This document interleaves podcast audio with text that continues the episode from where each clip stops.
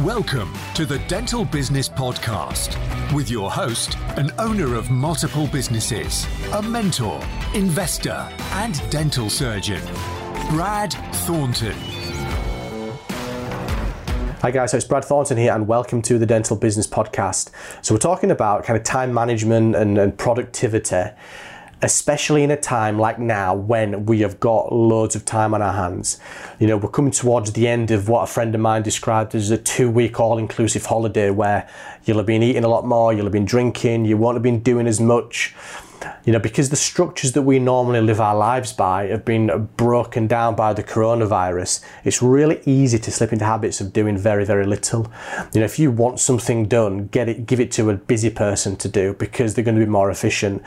If you don't have much to do, if you have time on your hands, how easy is it to be less productive, to procrastinate, to put things off, and just to kind of be a bit more lazy? We're all guilty of that. I think it's really important because we do have an opportunity to, to, to keep productive, to get things done that we maybe wouldn't have done if we were working.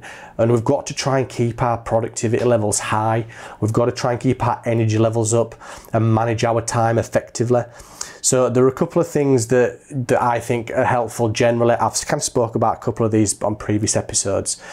And then there are some things that I actually think that we need to be doing specifically as dentists and dental professionals during the coronavirus period whilst we're in lockdown. Some are obvious, but and some are working for me personally. So I, I want to kind of let you guys uh, know about those.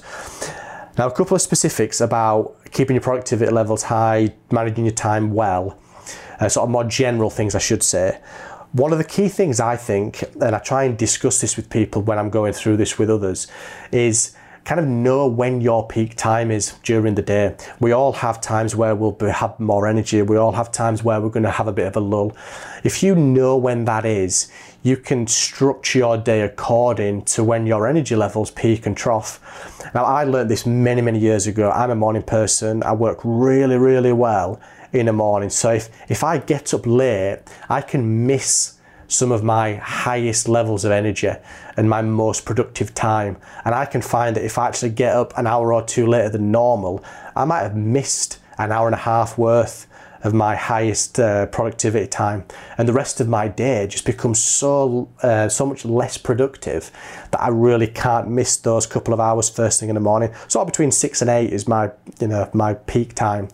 So if you can, and you're probably maybe learning this a little bit because you've got more time uh, on your hands, try and make a note of when you've got more energy if you're a morning person if you have a sort of a rush of energy early afternoon so that you can maybe start to try and structure when you're doing things that are needing a little bit more concentration or when you can spend a little bit of time being lazy watching television maybe going, spending time with the family, going for the walk, doing that hour of exercise that we're supposed to or we're allowed to do.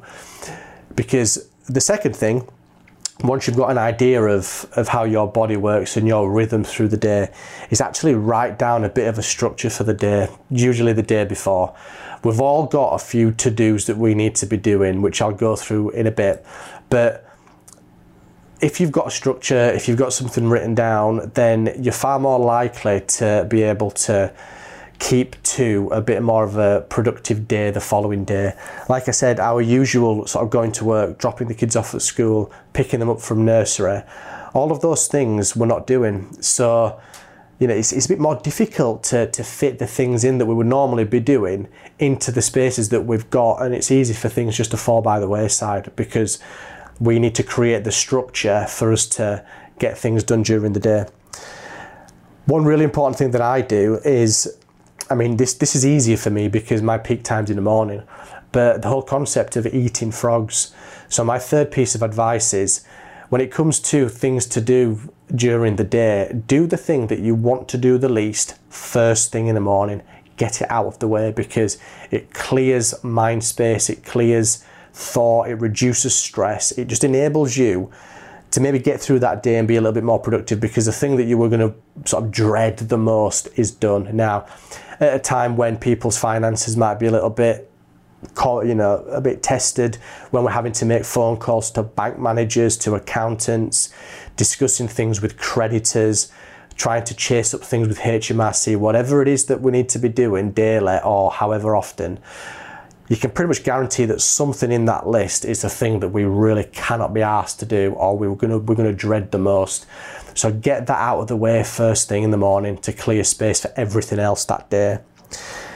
And at the end of the day, tip number four is take an inventory of what you've done because that's going to give you a little bit of motivation, make you uh, clear the mind a little bit before you go to bed to make you know the things that you've got done. It'll also enable you to then structure the next day things that maybe you didn't manage to get done or things that you need to do to follow up from the things that you've done that day. Now, I know that a lot of you are going to be thinking, well, hang on a minute, I'm not going to work. I actually don't have that much to do. So I'm going to go through a list of, I think, things that, you know, you need to be doing every day, really, during the corona time, the corona period. Uh, the most obvious one is obviously the triaging. You know, we need to either be delegating this out or doing it ourselves getting the triaging done, making sure that we're maintaining a service for our patients, maintaining that goodwill, let them know that you are there for them.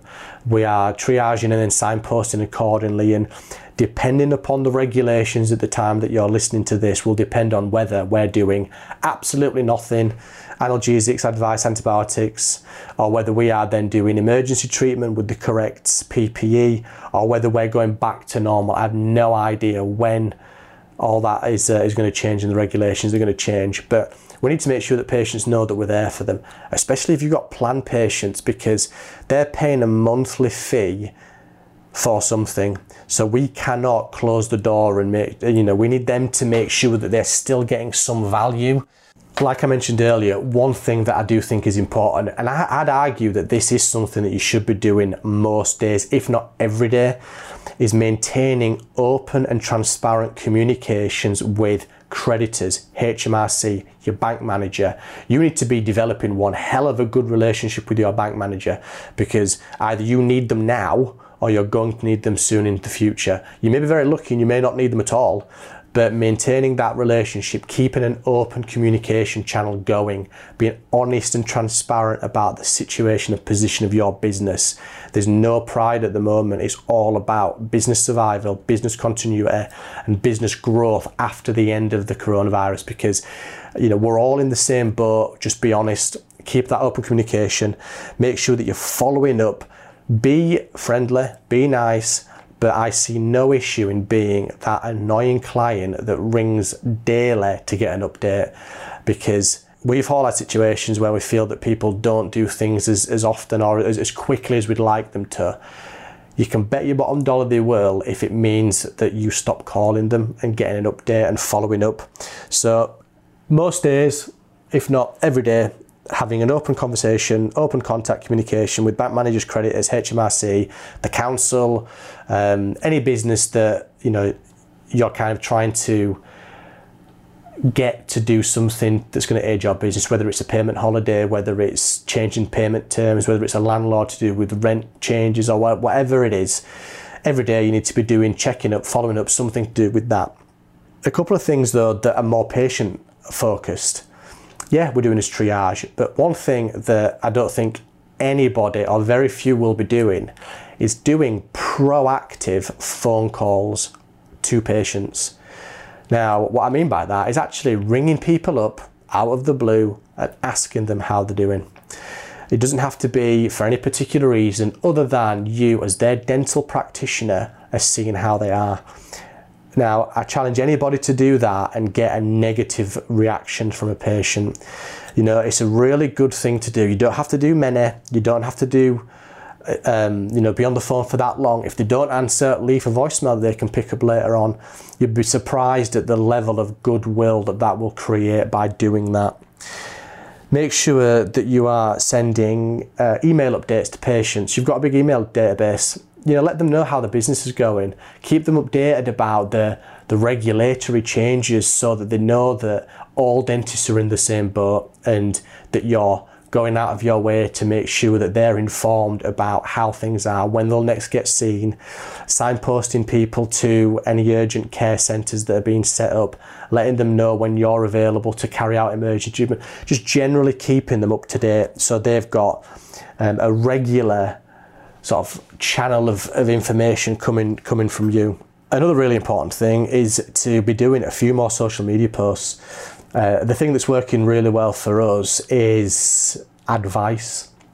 Um, loads of people are talking about how marketing is not a good idea at the moment. I did some marketing with minimal investment that was purely focused on advice for toothache. And we had 9,000 views. It was shared 45 times, reached nearly 50,000 people um, with tens of pounds worth of actual investment of, of the actual ad spend. So, really, really effective form of marketing that had no call to action. There was no sort of obvious reason to do that. It was purely to provide information for patients, not just our patients, but any patient in our area.